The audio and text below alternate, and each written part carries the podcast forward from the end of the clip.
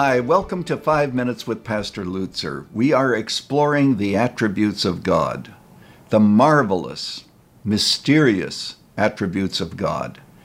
In this study, we're going to discover that there are times when our minds can only go so far. We're going to be discussing issues such as the infinity of God, understanding Him, contemplating Him to the extent that we can. I believe that whenever we contemplate God, we have a response. There is transformation. Either we are rebuked, we are encouraged, always we should be led to worship. Well, today I'm talking about the holiness of God.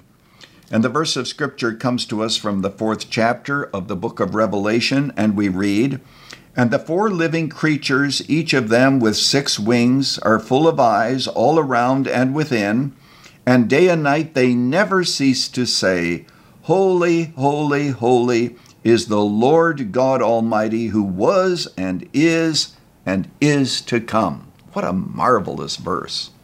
Because it not only introduces us to the holiness of God, but it also helps us to understand the eternality of God. He was, He is, and He is to come. What a God it is that we worship and we serve.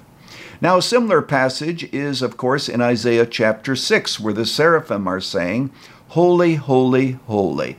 No other place in Scripture do you ever have other attributes given that kind of attention.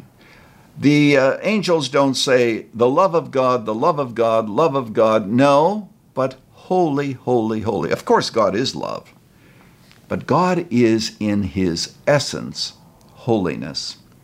Now, what's our takeaway from this?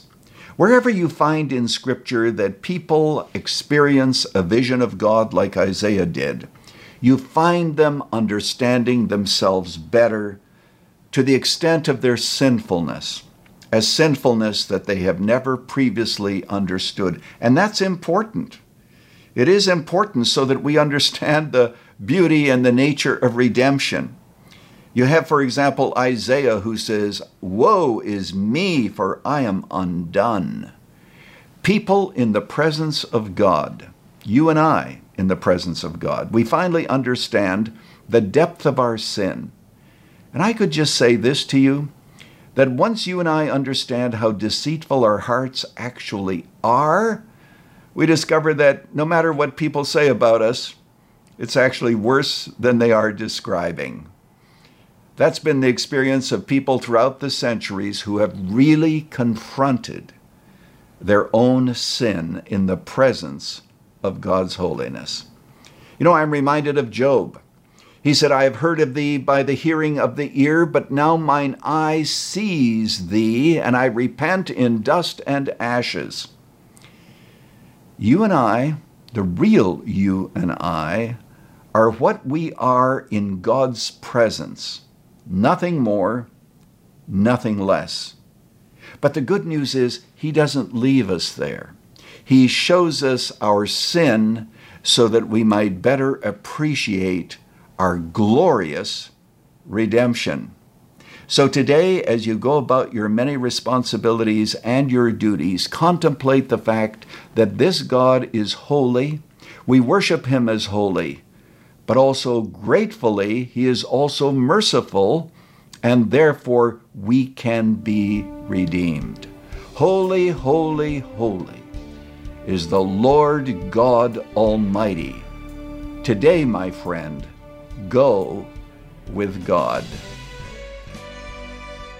Thanks for joining us for Five Minutes with Pastor Lutzer, a production of Moody Church Media. If you'd like more teaching to encourage you in your Christian walk, visit moodymedia.org or follow us on Facebook at facebook.com forward slash Moody Church Media. Join us next week as we continue to study the attributes of God together.